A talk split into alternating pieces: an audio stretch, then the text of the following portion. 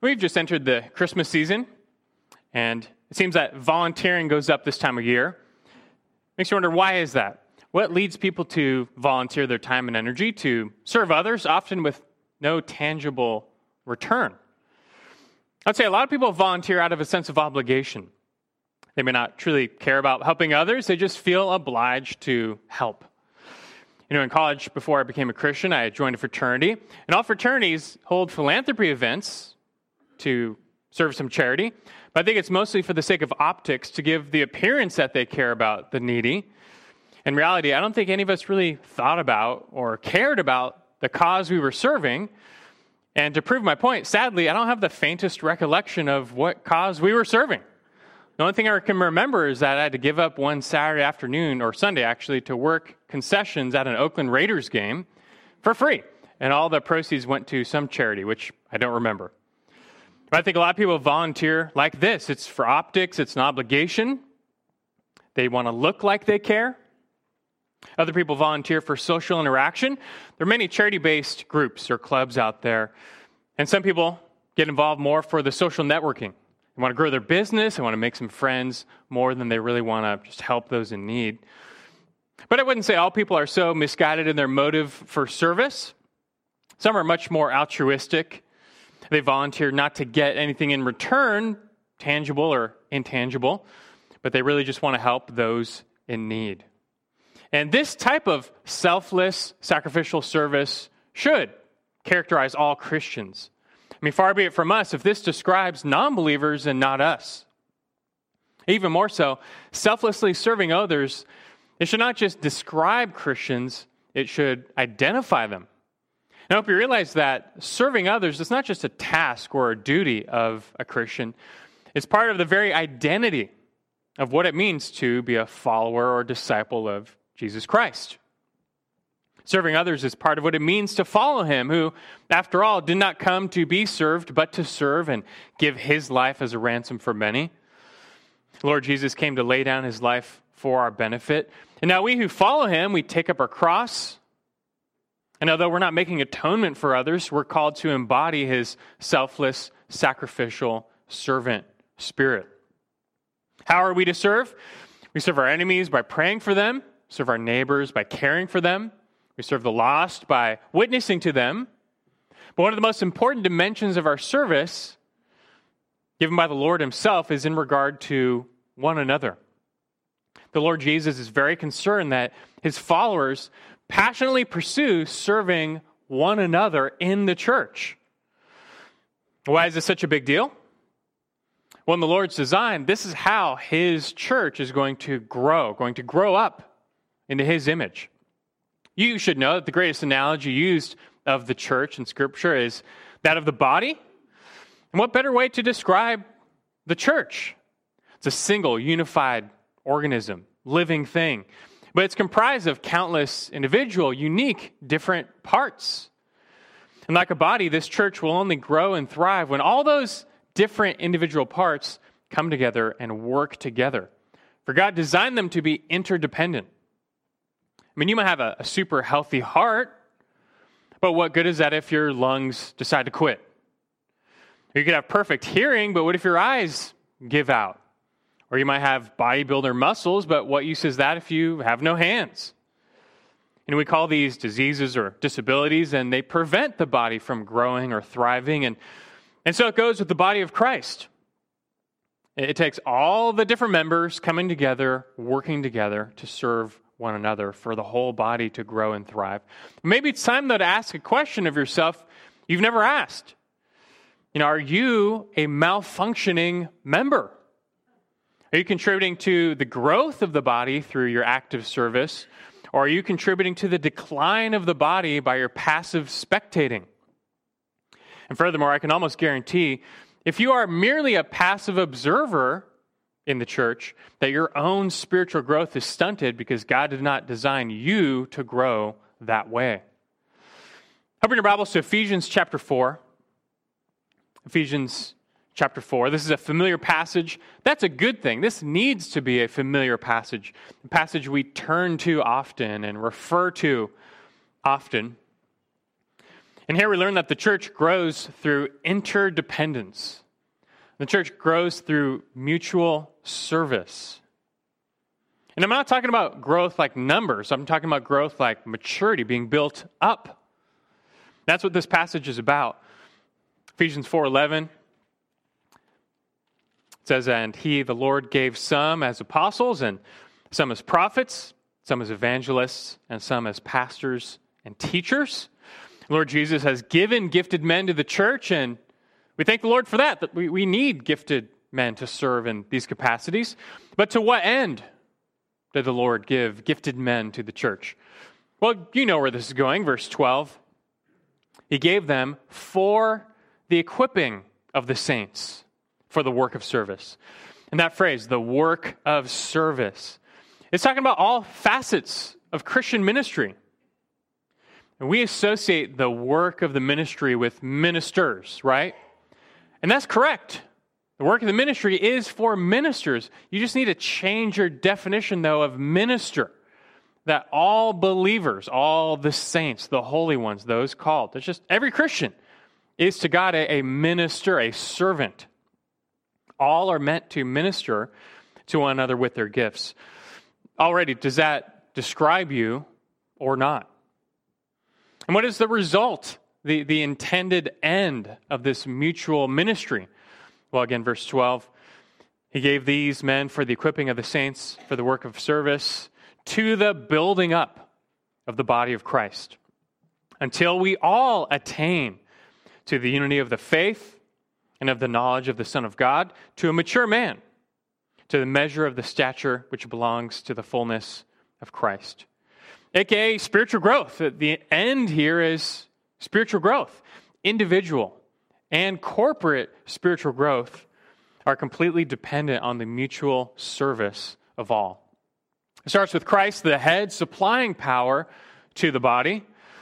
And then, like it says down in verse 16, from whom, from Christ, the whole body, being fitted and held together by what every joint supplies, according to the proper working of each individual part, causes the growth of the body for the building up of itself in love.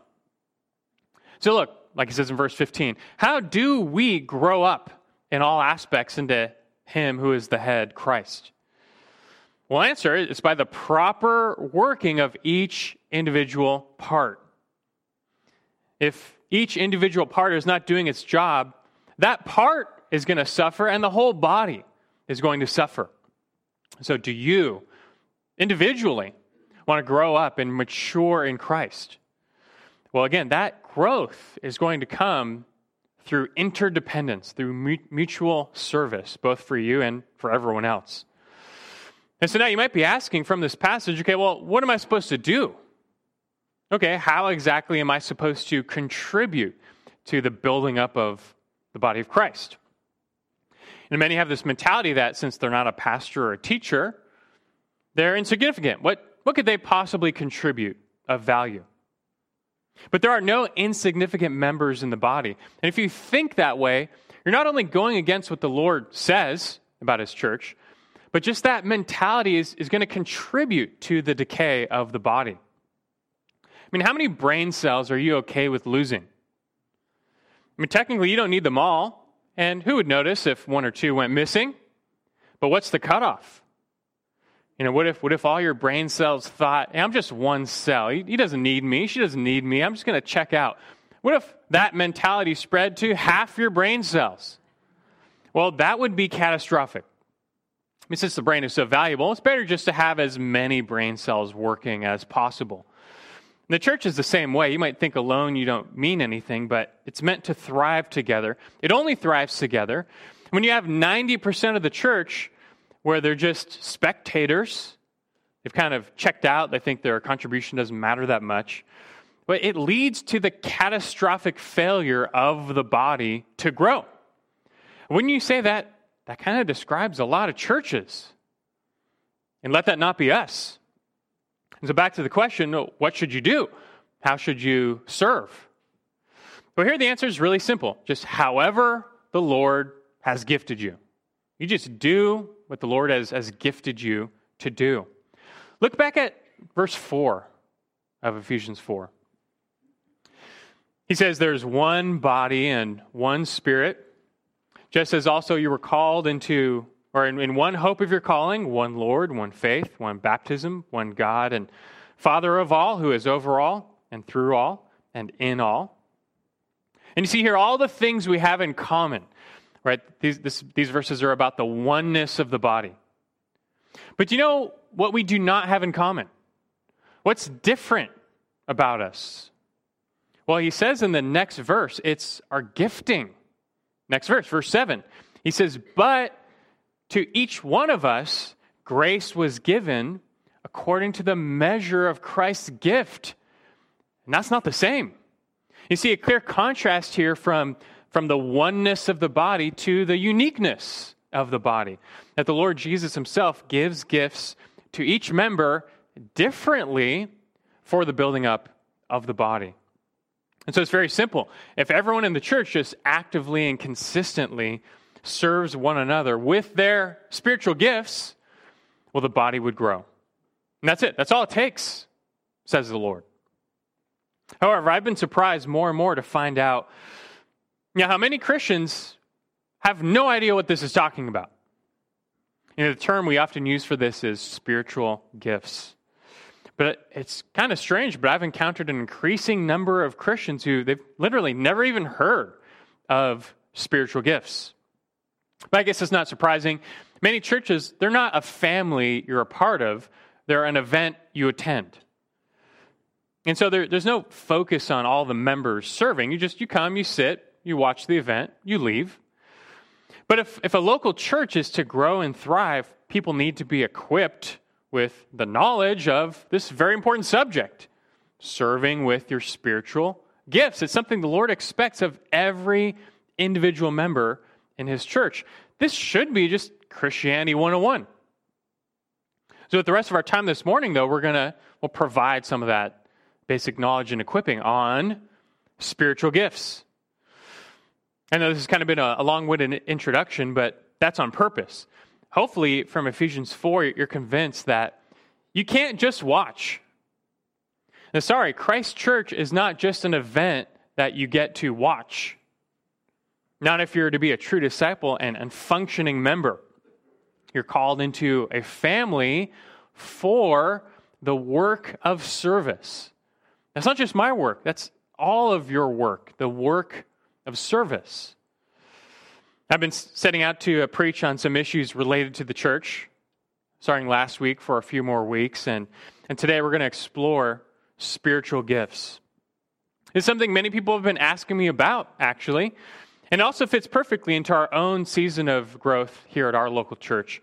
You know, come January, we're going to launch into some smaller groups, some discipleship groups. I'm telling you, these are going to be a major arena for all the members to be serving one another as the Lord has gifted them and contributing to the building up of the whole body.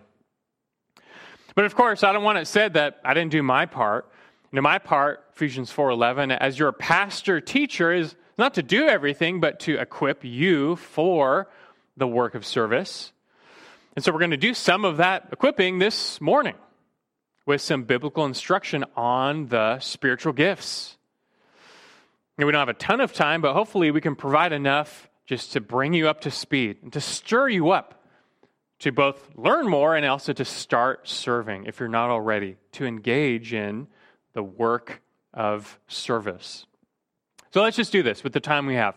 Let's try and answer seven common questions about spiritual gifts to help equip you for the work of service. We're going to answer seven common questions about spiritual gifts to help equip you for the work of service.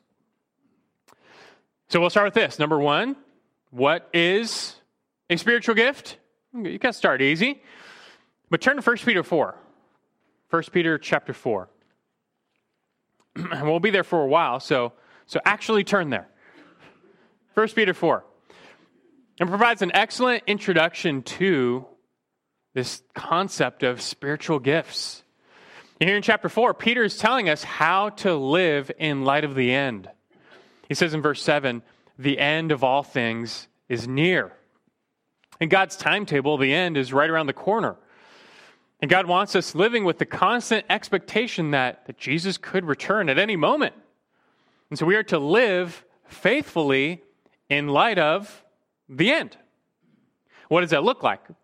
Well, he says in verse 7 the end of all things is near. Therefore, and then he tells us how to live. Verse 7 be prayerful.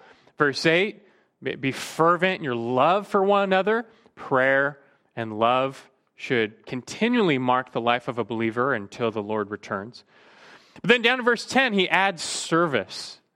How should you live in light of the end? Well, he includes service. Look at verse 10.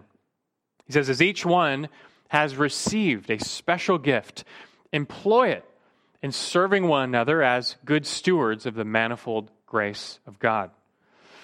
The center of this verse is the word charisma in the Greek. It's translated gift or special gift. And this word in the Greek is derived from the word for grace. And charisma then denotes the result of grace as an action, or in other words, a gift. This word is signifying a grace gift. It's a free gift given to someone. As you might expect, this word is used to refer to our salvation. If you know Romans 6:23, the wages of sin is death, but the free grit, free gift, rather, the, the charisma, the free gift of God is eternal life in Christ Jesus our Lord. The only thing we earned before God was condemnation. But as a free grace gift through the death and resurrection of Christ, God gives us the forgiveness of sins and eternal life.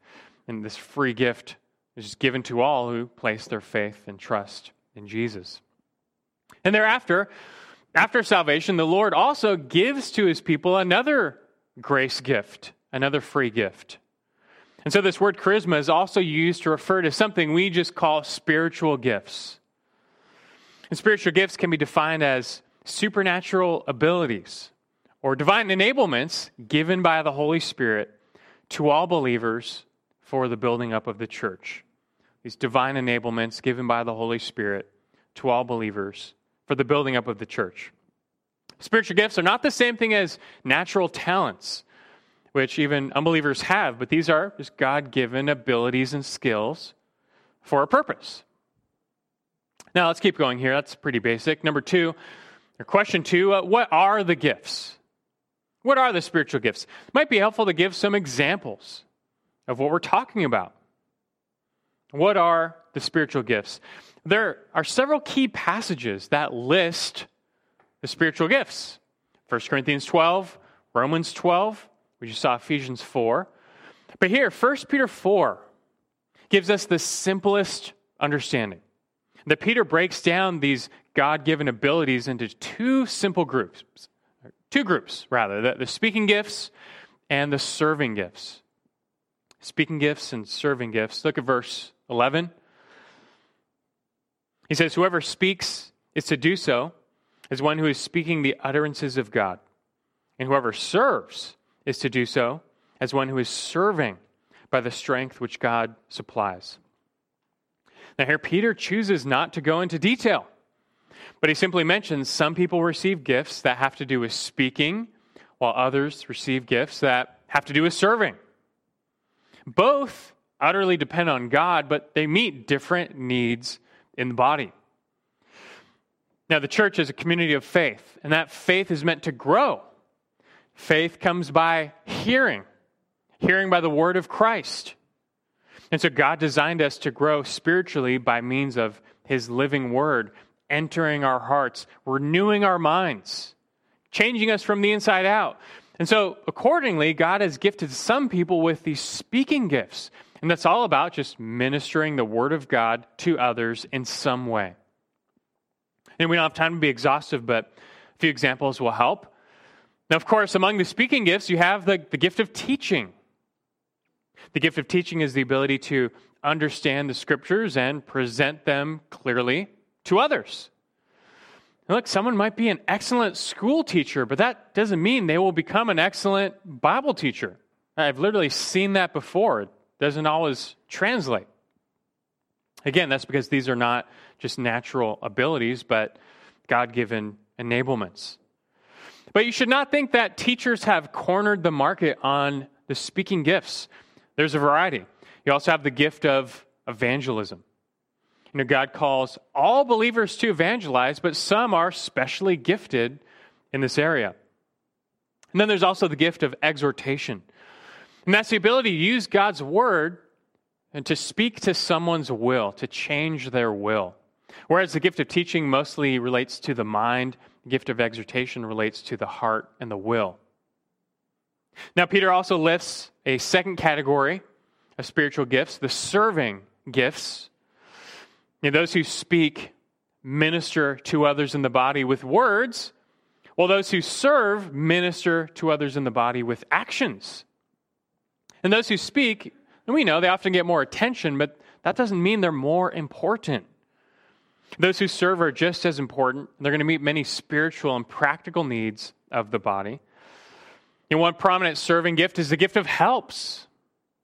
The gift of helps is the special ability to identify and meet the needs of others, providing them relief. You also have the gift of mercy. Did you even know Scripture mentions a gift of mercy?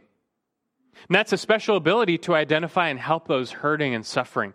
Some people are just oblivious to those around them who are hurting and suffering, but others have been gifted by God to see and just specially minister to those who are going through a very dark time. Somewhat related is the gift of hospitality. This is all about providing rest and care for others, especially the weary. And then you have the gift of giving. Some are enabled by God to be extremely generous with others. And that doesn't mean you have to be rich, it just means you have to be generous and sacrificial. And you look at all these gifts, and in a sense, you might say that they all seem natural. You know, anyone could do these things. But as Peter says here, you are to remember to serve as one who is serving by the strength which God supplies. That these serving gifts, they're not flashy. That doesn't mean they're not supernatural. Believers are still divinely enabled to meet needs with a greater strength than they could have provided on their own. And this is why God gets the glory. You may have the gift of, of giving, and you you know, generously give someone in need a, a ton of money to help them out, but that is not a reason for you to boast. It was God's Spirit and His grace gift to you that enabled you to be so generous. These are spiritual gifts, God given abilities. He still gets the glory as it should be. And so it goes with all the gifts. All of our service derives from God's power and gifting. And so anything accomplished, therefore, is credited to him the way it should be. And this is why Peter concludes verse 11. He says, So that in all things God may be glorified through Jesus Christ, to whom belongs the glory and dominion forever and ever. Well, let's move on to question number three Who receives spiritual gifts? Who receives these gifts? You know, still in 1 Peter 4, look again at verse 10. He says, as each one has received a special gift. You can stop there. That, that's explicit in the Greek that each and every believer has received a gift. It's not optional. This is not just for the spiritually elite, it's for all believers. And that should make sense. In salvation, God gives his Holy Spirit to each and every believer now, and well, that same Spirit is going to then give that person a, a divine enablement. At Merrill Church, my wife and I ran this program called Angel Tree. It's unrelated to my wife being named Angel, it just happened to be named Angel Tree. And it's a program where you collect and deliver Christmas presents to children who have one or both parents incarcerated. It gives you a great window to then, as you deliver the gifts, you, you share the gospel with the children and their caretakers because they, they invite you in. And so one time we showed up at this house to make a delivery to three kids. We were told there's only three kids. We had presents for only three kids. And of course, we get there and we find there's four kids. And I'll just say, most kids don't do so well when they're left out at gift giving time. But thankfully, though, when it comes to the, the distribution of these spiritual gifts, the Holy Spirit doesn't leave anyone out. No one's left out. That means if you're here, you have faith in Christ, you're a believer. That, that means by definition, you have already been given a spiritual gift. But think about the implications of that. Do you even know what it is? Do you care? Have you thought about it? And then are you using it?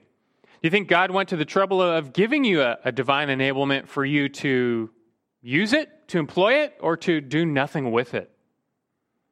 You see, already you can't escape the conclusion that the reality of spiritual gifts is going to place some big demands on you. The gift is free, but it comes with instructions, it comes with expectations for us to use. Now, question number four who determines spiritual gifts? Who determines spiritual gifts? 1 Peter 4:10 says each one has received a special gift. And the fact that these are gifts we receive, not abilities we create, indicates that, that they don't come from us. Indeed, God measures out this special grace as He sees fit. He's a wise master builder. He's working together all the individual members, gifting them as He sees fit for the building up of the whole body.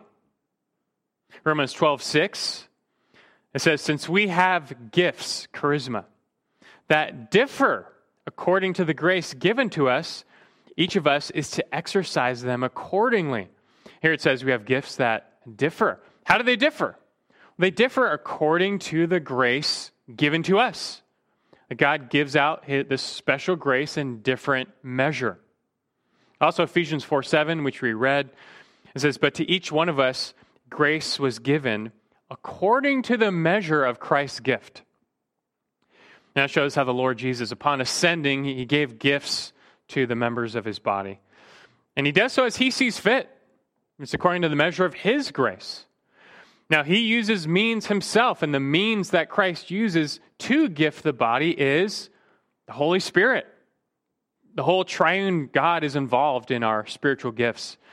You know, 1 Corinthians 12, Paul has a lot to say about this subject of spiritual gifts. He uses a different word there, pneumatikos. It means that which is of the Spirit. But he uses that word interchangeably with, with this word, charisma. One word means spiritual, the other word means gifts. We put them together, spiritual gifts. But Paul makes clear that these gifts come to us directly through the Holy Spirit according to his will, the Spirit's will. Just listen to 1 Corinthians 12, 4 through 7. There, Paul says, There are varieties of gifts, but the same Spirit. There are varieties of ministries, but the same Lord. And there are varieties of effects, but the same God who works all things in all persons. But then he says, But to each one is given the manifestation of the Spirit for the common good. And then he gives a short list of gifts, and he says this in verse 11 but he says, But one and the same Spirit works all these things, distributing to each one individually, just as he wills. Every believer has been given a, a spiritual gift, and they don't get to choose. It's given by God and Christ through the Holy Spirit as the Spirit wills. And so your gifting is determined by God. I remember playing baseball as a kid, and, and in baseball, you don't get to choose your batting order. The coach chooses the batting order. You know, first up is your most reliable hitter. Second and third, pretty good power hitters. Fourth is your cleanup hitter. That's going to be the best hitter on the team. And then fifth through ninth is kind of everyone else. But all you can do is just accept your order and play your role. That, that's your job. You're not the coach. The coach is going to choose. You just need to accept the order you've been given and play your role to the best of your ability. And the same goes with your spiritual gifts. God has chosen for you, He's given without asking you, and you need to accept your role and, and just serve. If that bothers you, well, just remember unlike a coach, God does not make mistakes. He knows what He's doing. You can trust Him and His wisdom to gift you as He sees fit for His glory, for your good, for the building up of the body. There are no insignificant gifts and God has placed you exactly where He wants you. It's just a question of are, are you functioning? But He's placed you where He wants you. Well, what's more special than that? You need to learn to accept His will and just play your role with a happy heart. That part is up to you. Speaking of, though, what exactly is your role? Well, what are we doing here? Let's ask question number five What is the purpose of spiritual gifts? What is the purpose of spiritual gifts? We can still answer this in 1 Peter 4. I told you this is a great passage for introducing the spiritual gifts. It's got a little bit of everything. And so, again, Peter says, as each one has received a special gift, employ it in serving one another. Here you need to pick up on the words employ it, aka use it, put it to good use. Whatever spiritual gifts you have, they come with a purpose, and that is to be used. That God gives them to you so that you might employ them. So don't, don't just sit around with them, don't ignore them. You're supposed to employ them. Are you employing your spiritual gift? You know, as the Catholic Church emerged over time, they started to deviate from the example of the early church. And one, things, one of the things that the Catholics introduced was a priesthood system. And the New Testament never tells us or even suggests that we are to have a priestly class over us now. And to the contrary, it says all believers are like priests before God. But the Catholics wrongly imported the Jewish priesthood system, put it in the church, used it as a means of power and control. And over time, there became this very distinct uh, distinction between the clergy and the laity. You know, the priest, he does all the ministry. He reads the Bible, he leads the worship, he administers the sacraments, he supposedly forgives sin through confession, he ta- counsels, he teaches, he takes the offering. He does everything. Me, I come, I sit, I listen, I watch, I leave. You know, they wanted people that do this. they're fine with this. You just you come, you give money, and that, that's fine. They don't want to yield up too much power or influence. And the second you start having more and more people involved in the work of the ministry, you give up a little bit of your control and influence over the body. But thankfully, things changed during the Reformation, and that the reformers went back to the scriptures and realized that you know, the whole Catholic priesthood system is just not in the Bible. And they recognized all believers have been given spiritual gifts by God, and they're all supposed to use them in the work of the ministry. And the whole concept of a few guys doing all the work of the ministry while everyone else just kind of spectates is thoroughly unbiblical. That every person is called to employ the gifts given to them. We can be a little more specific here, though. Every person is to employ their gifts to the building up of the body. I've repeated that several times now. That should come as no surprise. To the building up of the body. That's the explicit purpose of the gifts. And like Peter says, employ your gift to serve one another. Every single time spiritual gifts are mentioned, their purpose is crystal clear. It's not to serve yourself, it's to serve the body. 1 Corinthians 12 7. To each one is given the manifestation of the Spirit for the common good. 1 Corinthians 14 26. He says, What is the outcome then, brethren? When you assemble, each one has a psalm, has a teaching, has a revelation, has a tongue, has an interpretation. Let all things be done for edification. It means to build up. God gave these spiritual enablements for the growth and maturity of the body. But then he spread the gifts around that no one person has all the gifts needed for the growth of the body. You know, I may have the gift of teaching, but that's not all this body needs. Need more than that. I'm not enough. God made us all interdependent on one another. And so, for the body to be built up in holiness and Christlikeness, every member needs to be employing their gift. That's what it takes for a local church to flourish.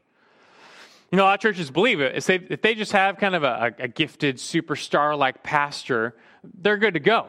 Everyone will come and watch the show and attend the event, and they'll succeed.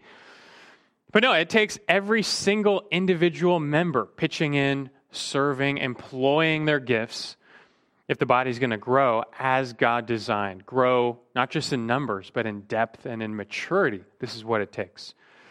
And so you need to be employing your gift. Now, a couple more here. We're almost done. Question six What is at stake with our spiritual gifts? What is at stake with our spiritual gifts? One more time, look at 1 Peter 4:10. As each one has received a special gift, employ it in serving one another as good stewards of the manifold grace of God. Serving with your gifts is a matter of stewardship before God. And so, what's at stake here is your faithfulness. Do you want to be found faithful or not? This is no small matter. A steward is one who's put in charge of another's property or wealth. They don't own it, they're just given the task of watching over it, taking care of it, protecting it, even increasing it. And they're not given stewardship to serve themselves, but to serve their master. And just as well, God has, has given you a special gift by his grace in the same manner, you're, a steward of that gift. And just as God's grace is manifold, he says, or, or multicolored, well, so is his gifting. Everyone is given something different, something special. But God has given you his grace gift for a purpose. The purpose is serving others in the body, and, and he's going to check. There, there is an accounting here to see how good a steward you've been with his special gift. All stewards are eventually called in for accounting. Have you used your stewardship faithfully? Have you used it at all? Your faithfulness is on the line. When God gives you the grace gift of salvation, it's entirely free. But He does thereafter demand faithfulness. You know, Peter says here, the end of all things is near. Christ will return and he will ask all of his stewards what they've been up to. How have they used the grace gift of salvation and the grace gift of their spiritual gift to glorify him by serving the body? And so on that day, will you be ashamed? Will you be found wanting? Will, will your, your paltry works burn up, so to speak? Or will you be found faithful? To the glory of the Master or to the reward of you. I pray you would be found faithful. Much is at stake here. Lastly, an important question. Number seven, how do you discover your spiritual gifts? How do you discover your spiritual gifts? This last question might be the most practically important one of them all. And I was going to give you a nice detailed answer, but it's too bad we're out of time. This question is to be skipped. And I'm, I'm actually not joking. and we've got Communion Sunday this morning. It's the Memorial Barbecue Sunday, so I had to shorten the sermon, which means I had to cut out this last question. And it's very hard to cut down a sermon you worked hard on. I had a seminary professor who once said that when you got to cut down a sermon, it's kind of like determining which of your kids don't get to go to Disney World with you. it's kind of brutal. But I don't want to leave you hanging too much because I know this is a super important question so here's my concession. You know, tonight, tonight only, we're going to do a, a two part or a part two Bible study and come back on this topic of spiritual gifts. It'll be a little less formal, but we're going to do a proper survey of all 18 gifts mentioned in the New Testament. And then we'll answer this question how do you discover your spiritual gifts? It's the best we can do with the time we have. So come back tonight if you want the answer, or if you can't come back tonight, these are recorded. So Monday or Tuesday, you'll be able to download it. But hopefully, uh, what we've covered so far has given you just enough of an introduction to get acquainted with this subject. What is a spiritual gift? What are the spiritual gifts? Who receives spiritual gifts? Who determines spiritual gifts? What is the purpose of spiritual gifts? What's at stake with our spiritual gifts? We've answered these questions from Scripture, and, and I trust this, this helps equip you even a little bit more for the work of service. That's your work. And more equipping will, will take place tonight, but understand a lot is on you. You've been gifted by God.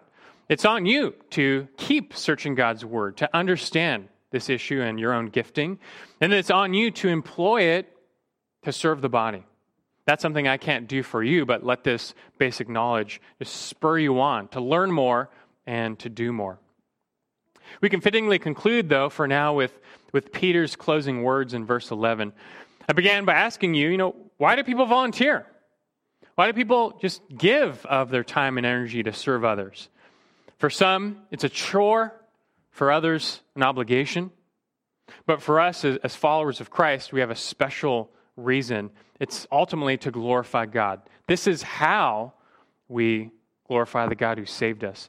And so Peter tells us to use our speaking gift or our serving gift in verse 11 so that in all things God may be glorified through Jesus Christ, to whom belongs the glory and dominion forever and ever.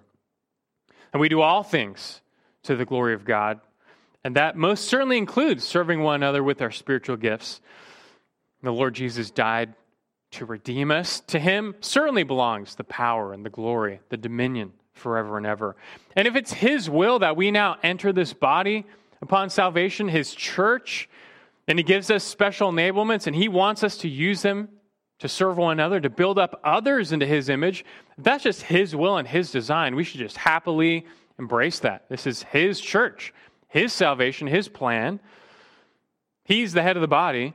And what brings him honor and glory is when all the members, these individual different members of his body, still come together as one to serve one another. That's what brings him glory and honor. So we should happily get busy with that. Make this your ambition.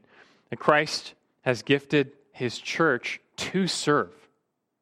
And so let's serve one another and all partake in this work of ministry. And let's pray. Our Father in heaven, we, we praise you this morning for this time in your word. Your word is instructive. And it reveals much. We need to learn what you expect of us. We thank you for, for Christ, our Savior, and his grace gift of salvation, the one who died on the cross and rose from the dead for us, to pay for our sins, to offer us new life, which we receive by faith in him alone. And yet, Lord, upon coming to Christ and salvation, you give us the Holy Spirit. We learn you even give us a gift. This is something we need to, to know about. We need equipping here to learn what you now expect of us after our salvation. How are we to live in this life? How are we to live in light of the end as Christ will return? We've learned this morning about this, these spiritual gifts you've given to us, and I pray at the very least we're a little more instructed and also convicted. For many here, it, it might be time to, to get a little more serious, to, to take heed, to, to inquire what is their own spiritual gift, and then to get busy employing it in the building up of this body. You do not design your church to be a spectator sport. This is not just an event. Rather, your church is to be a body, a bride, and a family where we all come together as one to remember you and to worship you and also to build up one another. And so I pray we, we get busy with this work, this work of service, which is for all of us here. So may you continue to equip us and gift us with your spirit. May we respond in service. To your glory. In Christ's name we pray. Amen.